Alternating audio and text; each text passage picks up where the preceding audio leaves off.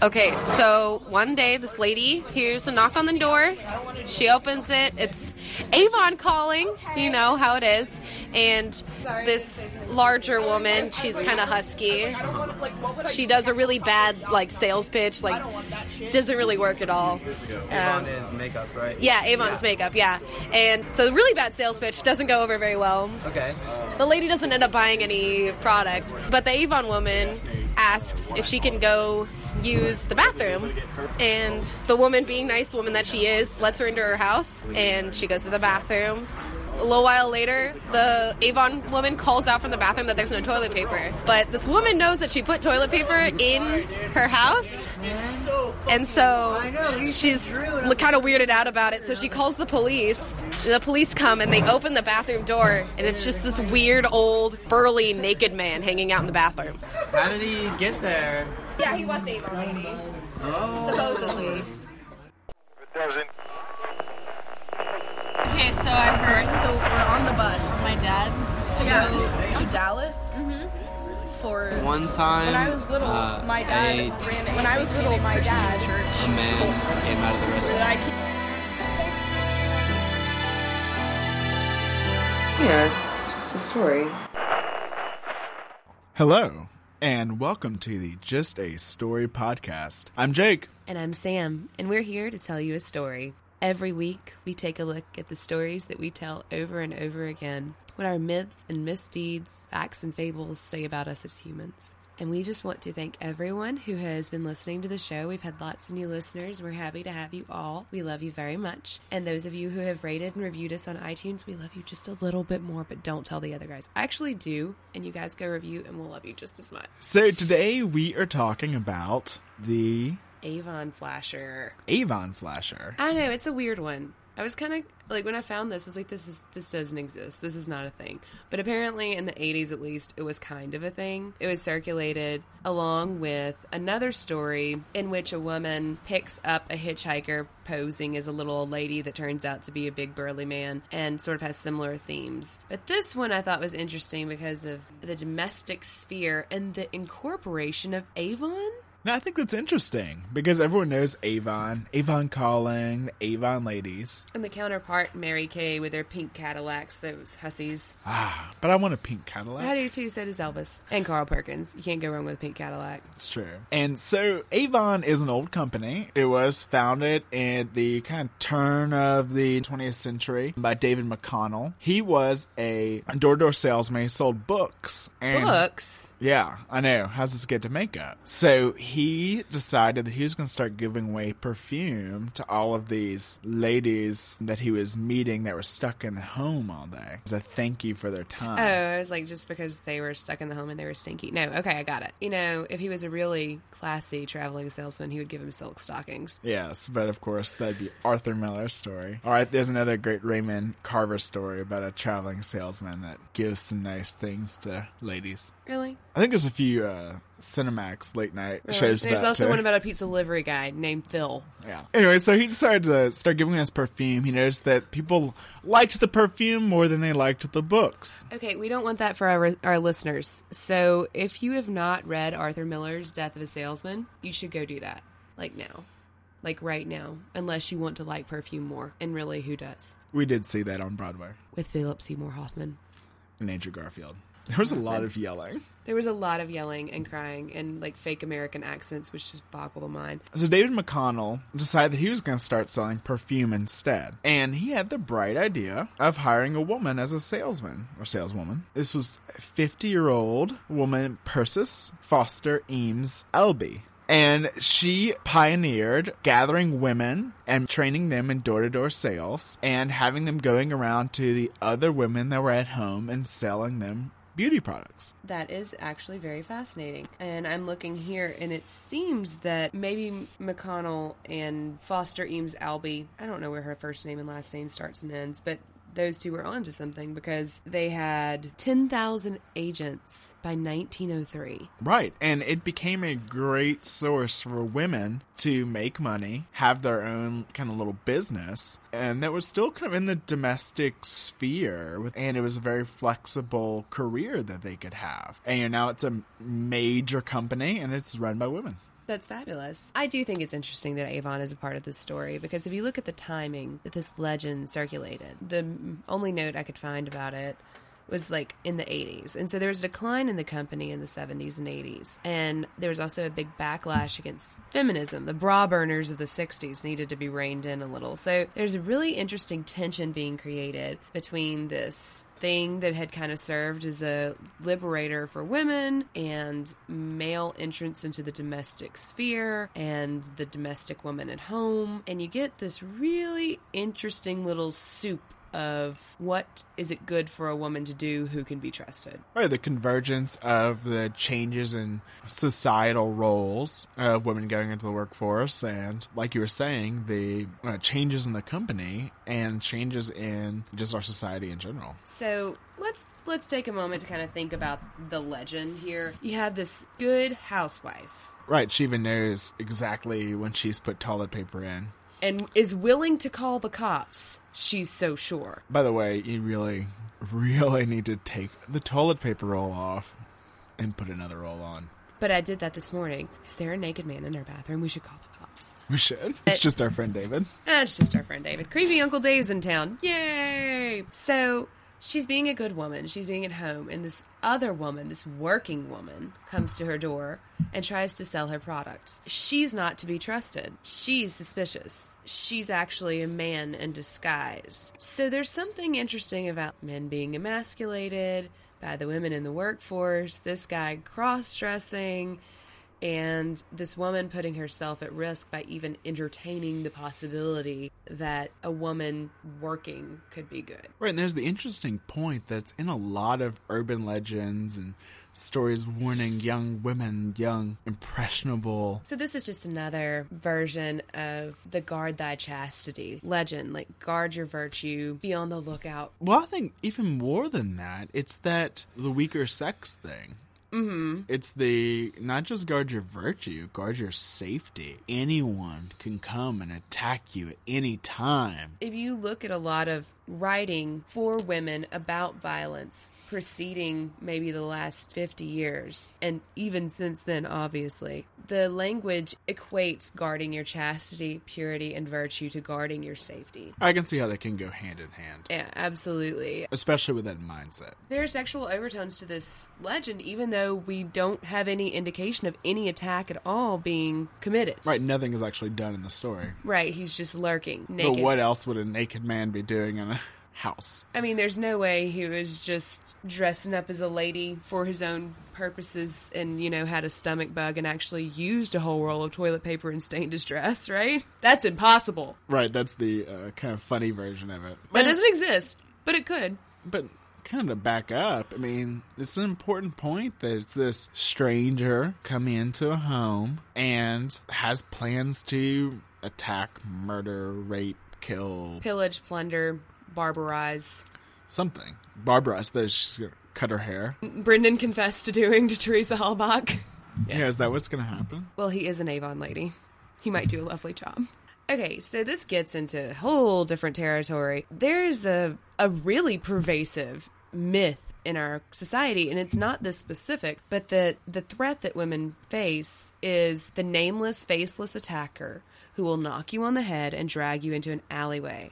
That's what legitimate rape is in many people's eyes. Legitimate attack, legitimate violence. Like all I can think about is that stupid guy saying like, "Oh, women's bodies have a way to shut that whole thing down in the cases of legitimate rape." This is what he means. As a medical professional, I can tell you with 100% certainty that that is bullshit.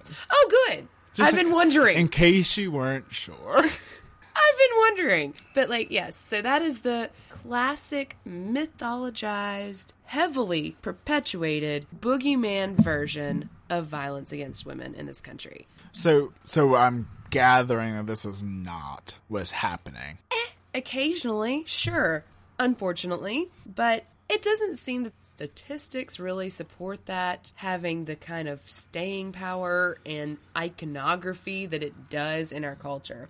In fact, 75% of lone offender violence against women is committed by someone who knows the victim. So it's someone in that person's life. Yes, in their immediate circles or an acquaintance. And then 25% of all violence against women is committed by an intimate partner. And women who are victims of intimate partner abuse or violence are injured more often than those who are assaulted by a stranger. So it's not the boogeyman lurking in the dark alleyway that most women should be worried about. No, not most. I mean, sure, it happens. It does. I don't want to discount it.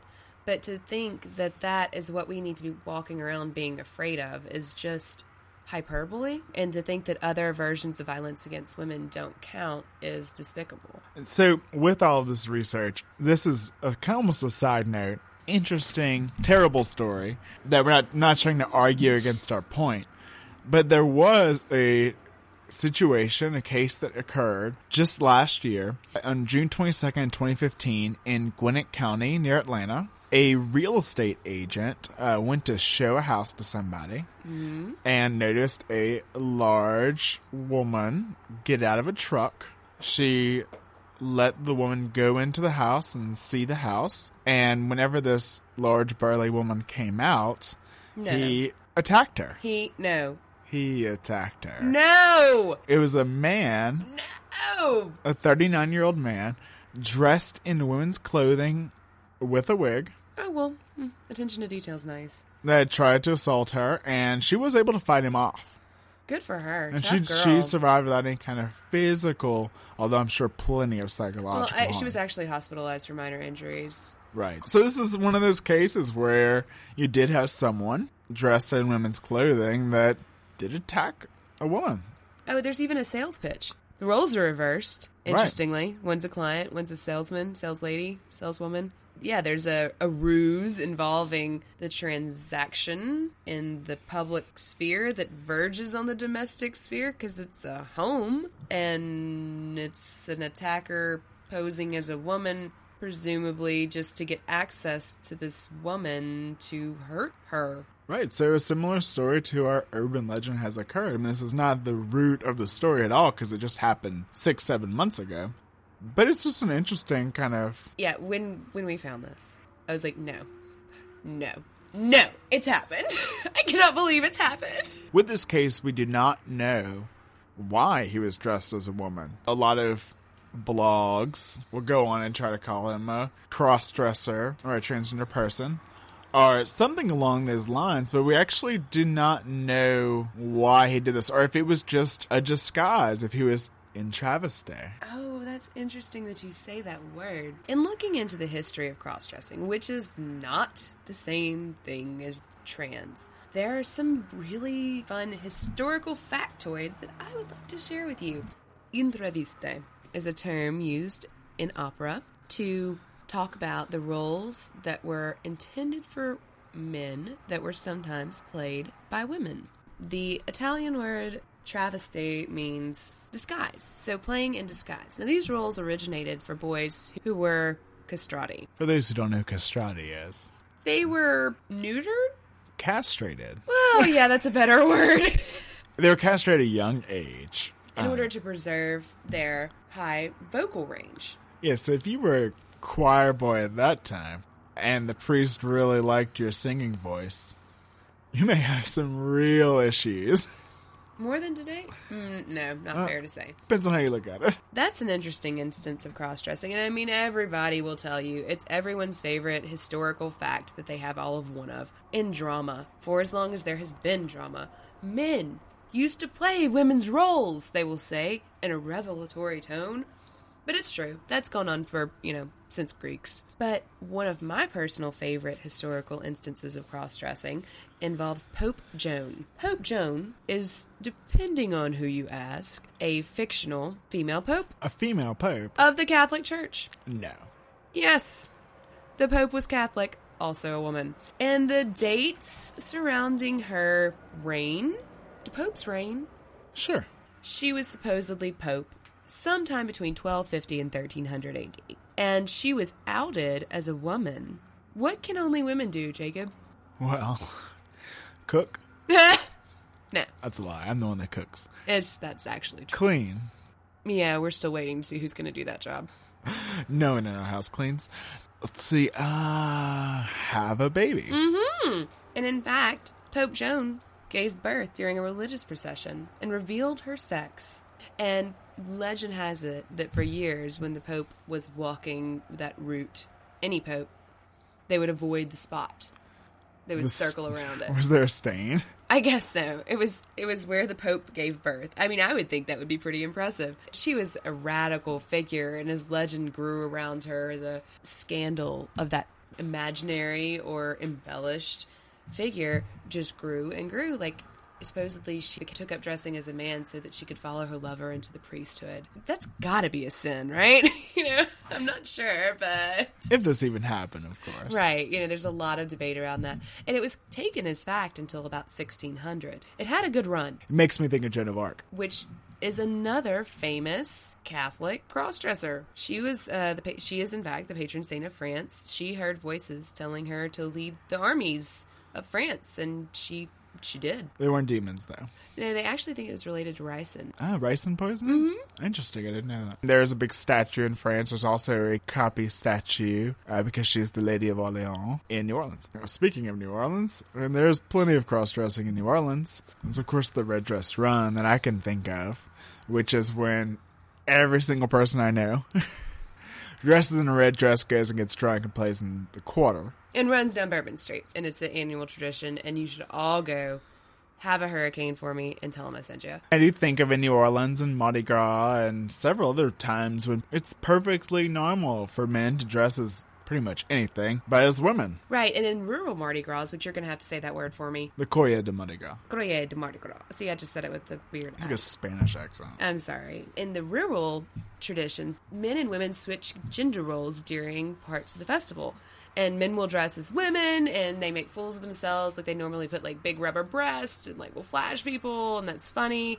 And women also dress as men and behave as men. And there's actually a lot of really interesting research, kind of a cross section of gender studies and folklore that I happen to fall into while I was at Louisiana State University. And if you would like to read about women in the Courir, you should really do that. There's some excellent work on that. Excellent photography. Yes. Oh, those masks. The screen mask. They're so beautiful. Another instance of historical cross dressing was kabuki theater, where men would play women. But interestingly, it was common knowledge. It was not like an under the table thing at one point in history that they were offered as prostitutes for either men or women after the show, and the show almost featured as advertising. And then in Naples, there's this really interesting class called the Femminielli in Naples, Neapolitan social class that were very privileged, and they would actually take part in a mock wedding that would take place on Easter Monday, so sort of related to the Christian calendar. They'd parade down the street wearing wedding gowns accompanied by a husband, and they'd go through the streets in horse drawn carriages. They were very well to do.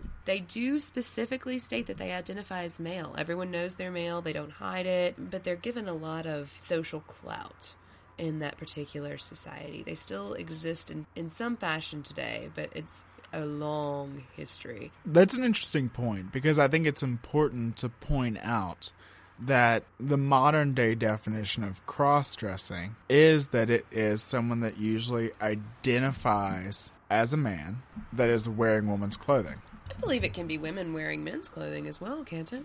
Well, interestingly enough, the true medical definition just changed to include that. That is very interesting. And this is, again, controversial definition that cross dressing fits in with paraphilic disorders. Ooh. So, a paraphilia, do you know what paraphilia is? I'd like you to tell me what a paraphilia is. So, a paraphilia is when something, the true definition is that it could literally be anything, causes some sort of sexual arousal in the person interacting with it. Okay, so fetish is like what you always hear like, oh, I have a whatever fetish. Like, I have a shoe fetish. I have a blah. Is it just a fetish? Is a paraphilia the same thing as a fetish? So there is a difference. So with a paraphilia, that person must feel some kind of personal distress about the interest. So it's not just that mom doesn't think it's okay. Like mom has a really hard time dealing with your balloon fetish. Okay, those people are called looners, by the way. Google it. It has to be that person has a personal problem with it. As my psychological disorders, it has to cause some kind of harm. So an interesting point that I wanted to mention is that there are the different categories in the DSM 5 of different types of paraphilias. So let's see if you can guess what they are. Okay, I'm going to pretend that this is a call sheet for SVU. Okay. Okay, so you got your exhibitionist, Oh, yeah. I remember seeing that episode. right? So what's an exhibitionist? Tell me what an exhibitionist. So, I mean, I think you would better guess that one there. Want to do things in public. You got your got your your fetish guy. Right. You're and that includes, like we are saying, like looners, Yeah, looners, babies, adult babies, things like that. like. David Vitter. like David Vitter. You Ah, have David your, Vitter. oh, is it going Frotteuristic? That's genital rubbing. I know that one. Why do you know that one? Because I watch too much SVU and read too much true crime. I don't want to talk about how I know that one, okay? You're pedophiles. Okay, those are adults who are attracted specifically to children under 12 It's kind of like a prepubescent. prepubescent. It's not an age, it's a it's a look, You're right? Right. It's a, well, it's a stage of development. Okay. Um, your sexual masochist and your sexual sadist. Those are two separate diagnoses. Okay, first of all, I thought I was supposed to be guessing here because I would have gotten all of these right. Oh, sorry, sorry, sorry. Okay, so you've got your sadist, and they like to have pain inflicted. Okay, right, definitely. and you've got your masochist, and they like to inflict pain, and it's it's humiliation and embarrassment as well, I believe. So the voyeurs, you know, your peeping toms, your shady guys hiding out in alleys, just trying to catch a glimpse, your you know monsters of Florence, etc., etc. And last but not least, Transvestic. what a great term. Let's talk more about that term, Doc. So, with your transvestic, that is where cross dressing is included. And once again, a super controversial term. Right, like people don't even like that that the term transvestic or transvestite or tranny is used in modern vernacular, let alone medical terminology. Like we said earlier, in the DSM 4, uh, which is the older edition, it was pretty much pointed at heterosexual men dressing in women's clothing, but that's changed. In the DSM 5, they did update it to kind of include anybody.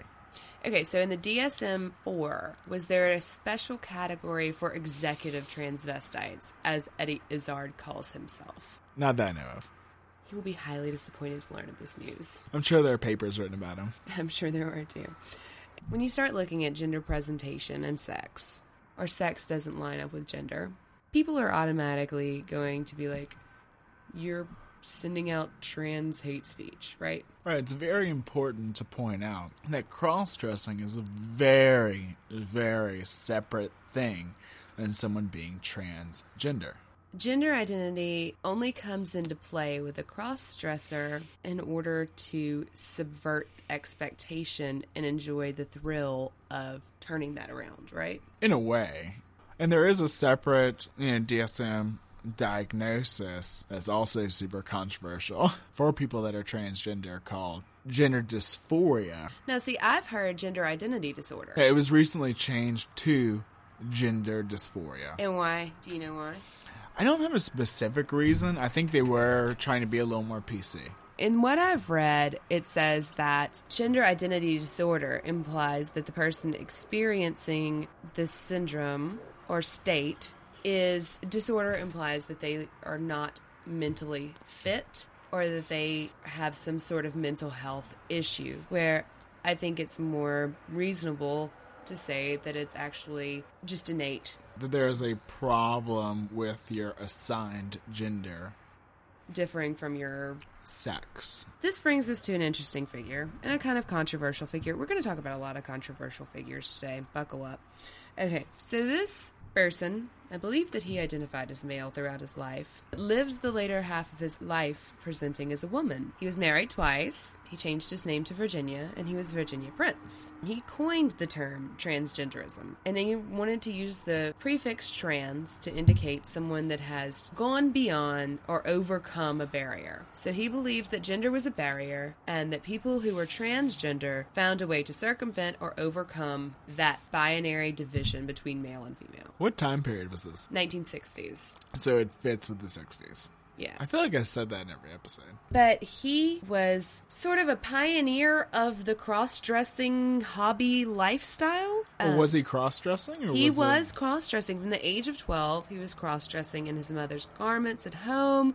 And as he got older, sometimes he would leave the house wearing his sister's clothes. I assume they were more fashionable than his mother's. I mean, that's why he would leave the house in those. So, in the very scientific definition, since he still identified as a male and did not want to identify as a female, he was a crossdresser and not someone with gender dysphoria? He did not have gender dysphoria. He was quite happy to be male, but believed that there was something transcendent about experiencing the socially prescribed role of a woman. He associated it with lace and soft smells and virtue and like this very 1950s ideal of what it meant to be a pure good woman. And he believed that by experiencing that, he was expressing his full personality, which is actually the name of a foundation that he created, which was a support group for heterosexual men who like to dress in women's clothing called uh, Foundation for Full Personality Expression. But my much preferred and like maybe favorite name ever is that of the magazine that he issued called Hose and Heels. I think I saw that movie.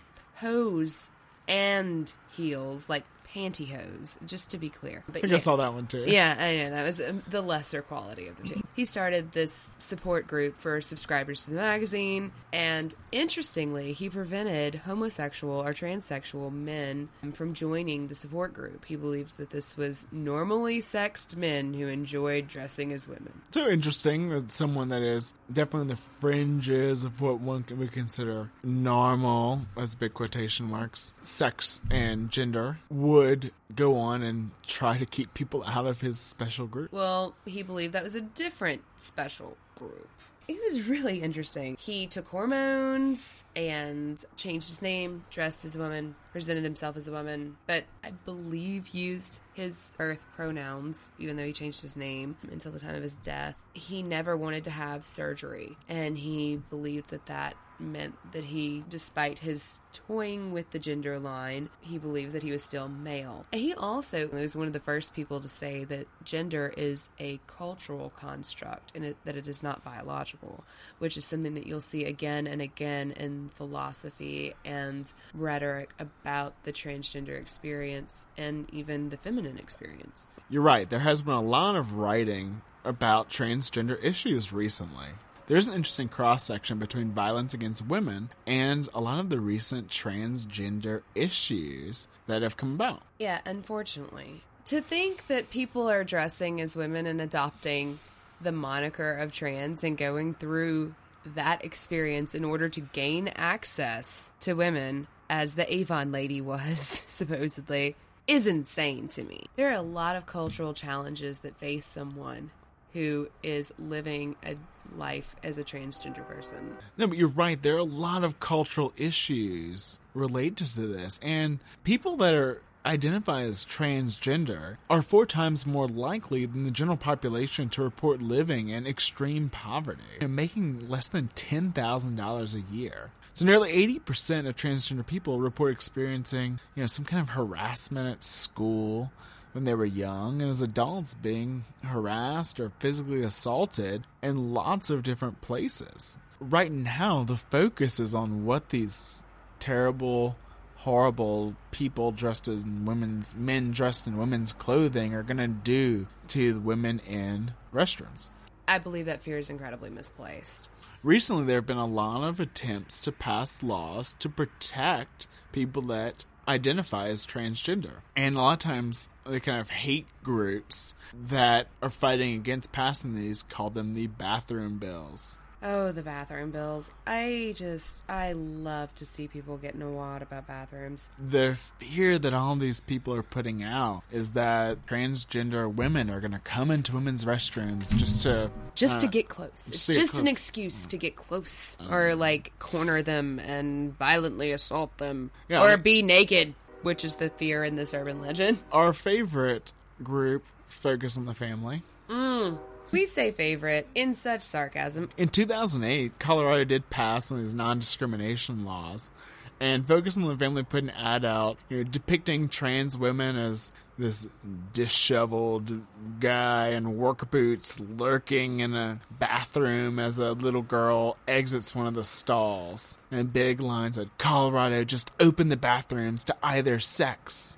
Exclamation point. And as as Elaine tells us, you should not use an exclamation point. It's like laughing at your own jokes. Exactly. I, I do, as an editor, really dislike the exclamation point, period. So, as soon as we begin to see forward thinking people trying to make sure that all citizens are comfortable and that they're not confronted with the authenticity of their gender affiliation purely on a fundamental level and they have access to facilities that make them comfortable, we have people coming out of the woodwork to point out the big scary boogeyman. This may be another theme we see running through the show progressive ideas transformed into boogeymen. And in our lovely city of Austin, Texas, Hmm, It is a lovely city, if I do say so myself. we have been protecting transgender people for years. Yes, 12 of them, in fact. And through extensive reporting through the Austin Police Department and several other groups that help women that have been uh, violently attacked, there have been, I'm going to let you guess, how many cases similar to what all of these groups like Focus on the Family are saying will happen that these trans women are lurking in bathrooms? Guess how many cases? Um, hold on, I'm doing math. Zero. Zero. My answer is zero. It took kind of long to get to that answer. Look, Alex Trebek, you and your non mustache Canadian self just sit over there. You're right, zero cases. There have been zero cases since we lovely Austinites in our island of blue and sea of red have been protecting transgender people's rights. to go to the bathroom where they would like to go to the bathroom. This is a fundamental right. I feel like this is life, liberty, the pursuit of happiness, and freedom to be in any toilet you so choose to pee in. Well, there was a study by the Williams Institute confirming the opposite that transgender people face significant levels of discrimination and harassment when trying to use the restroom. The study did focus in Washington, D.C., and found an overwhelming majority, that's 70%, experienced some sort of negative reaction when using a bathroom. And this could include being told they were in the wrong facility to leave, questioned about their gender or ridiculed. Sometimes police were called. And 9% of respondents had actual physical assault occur to them, including being forcibly removed from the restroom, hit, kicked, intimidated, coerced, or slapped. And one person even said they were sexually assaulted. So, this is the ugliest kind of mythology. This is a myth that is untrue, but if you look just a little bit deeper, not only is it untrue, but it's reversing, therefore obscuring or hiding a very significant problem. True. I think we should kind of wrap this up discussing one of our favorite social activists protecting the family. Mm, a champion of the family, yes, indeed. Sweet, sweet Michelle Duggar. Michelle Duggar. I, I think she has like 22 kids. I don't know. I, I think it's 22. Did they update the title of the show? They yeah, they did that regularly throughout its run on TLC, which is no longer running on TLC. Do you remember why it's no longer running on TLC? Why is that? Because her oldest son was accused of sexually molesting her daughter's friends, in addition to other things, and and the daughters actually In the family, don't forget. filed reports, but then later claimed that they were false. So after the shenanigans of the oldest son, the series was no longer going to air on TLC. Michelle Duggar volunteered or was asked to be part of a campaign within the last few years in Northwest Arkansas. And you may have been a recipient of these lovely phone calls. They come in from politicians and activists and other groups where they call and leave a message or voicemail on your phone that's pre recorded. Michelle's message she said, Hello. My name is Michelle Duggar. I'm calling to inform you of some shocking news that would affect the safety of Northwest Arkansas women and children. So is this that 75% of violent acts committed against women are by people they know? No, no, no. It's that other stat. You know, zero. Despite the fact that she or her children experienced violence from a family member and chose to not only falsify reports and say it didn't happen later uh, and deny it vehemently, that is not, in fact, what Michelle Duggar was reaching out. But that was not her case. She was calling to warn people that the Fayetteville City Council is voting on an ordinance Tuesday night that would allow men, yes, I said men, to use women's and girls' restrooms, locker rooms, showers, sleeping areas, and other areas that were designated for females only. Now, I've always heard the women's restrooms are a lot nicer than men's They are. restrooms. No, like, seriously. like there's a couch. No, there's not a couch, but there's not pee on the floor. Maybe I do want to use women's restrooms. Maybe you should. Or you could just not pee on the floor. I don't pee on the floor. I'm speaking to all men now. Sorry to make generalizations about an entire sex. I don't believe the citizens of Fayetteville would want males with past child predator convictions to claim that they are female and have a legal right to enter the private areas that are reserved for women and girls. There's literally no evidence to support this argument. Well, it's not even an argument that requires evidence. It's if you examine it for more than 0.2 seconds, you'll realize that people who offend against children just as often offend against children of their own gender. Men who offend against children make victims of boys too. Now, how are you going to set up restroom restrictions to protect that kid? Well, and as we have pointed out, and same in this case, it's usually people they know. there's oh god yeah there's grooming behavior there's everything there's an entire pathology to pedophilia um and people who habitually commit that act the idea that by allowing men into women's spaces you're going to make women and girls more vulnerable to violence is really uncomfortable for me. It's also ludicrous to think that a man who wants to hurt a woman will not just go into the women's restroom dressed as a man when no one's looking.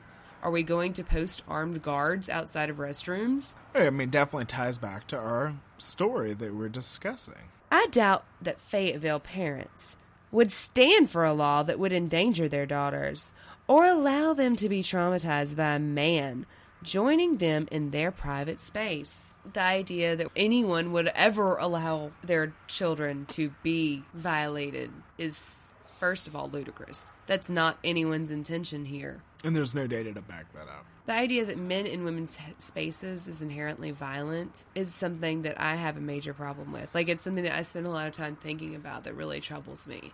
Right, and again ties back to our story. This man is taking on a woman's role and is entering, not only entering that woman's sphere, but is also taking a position that women are known to have.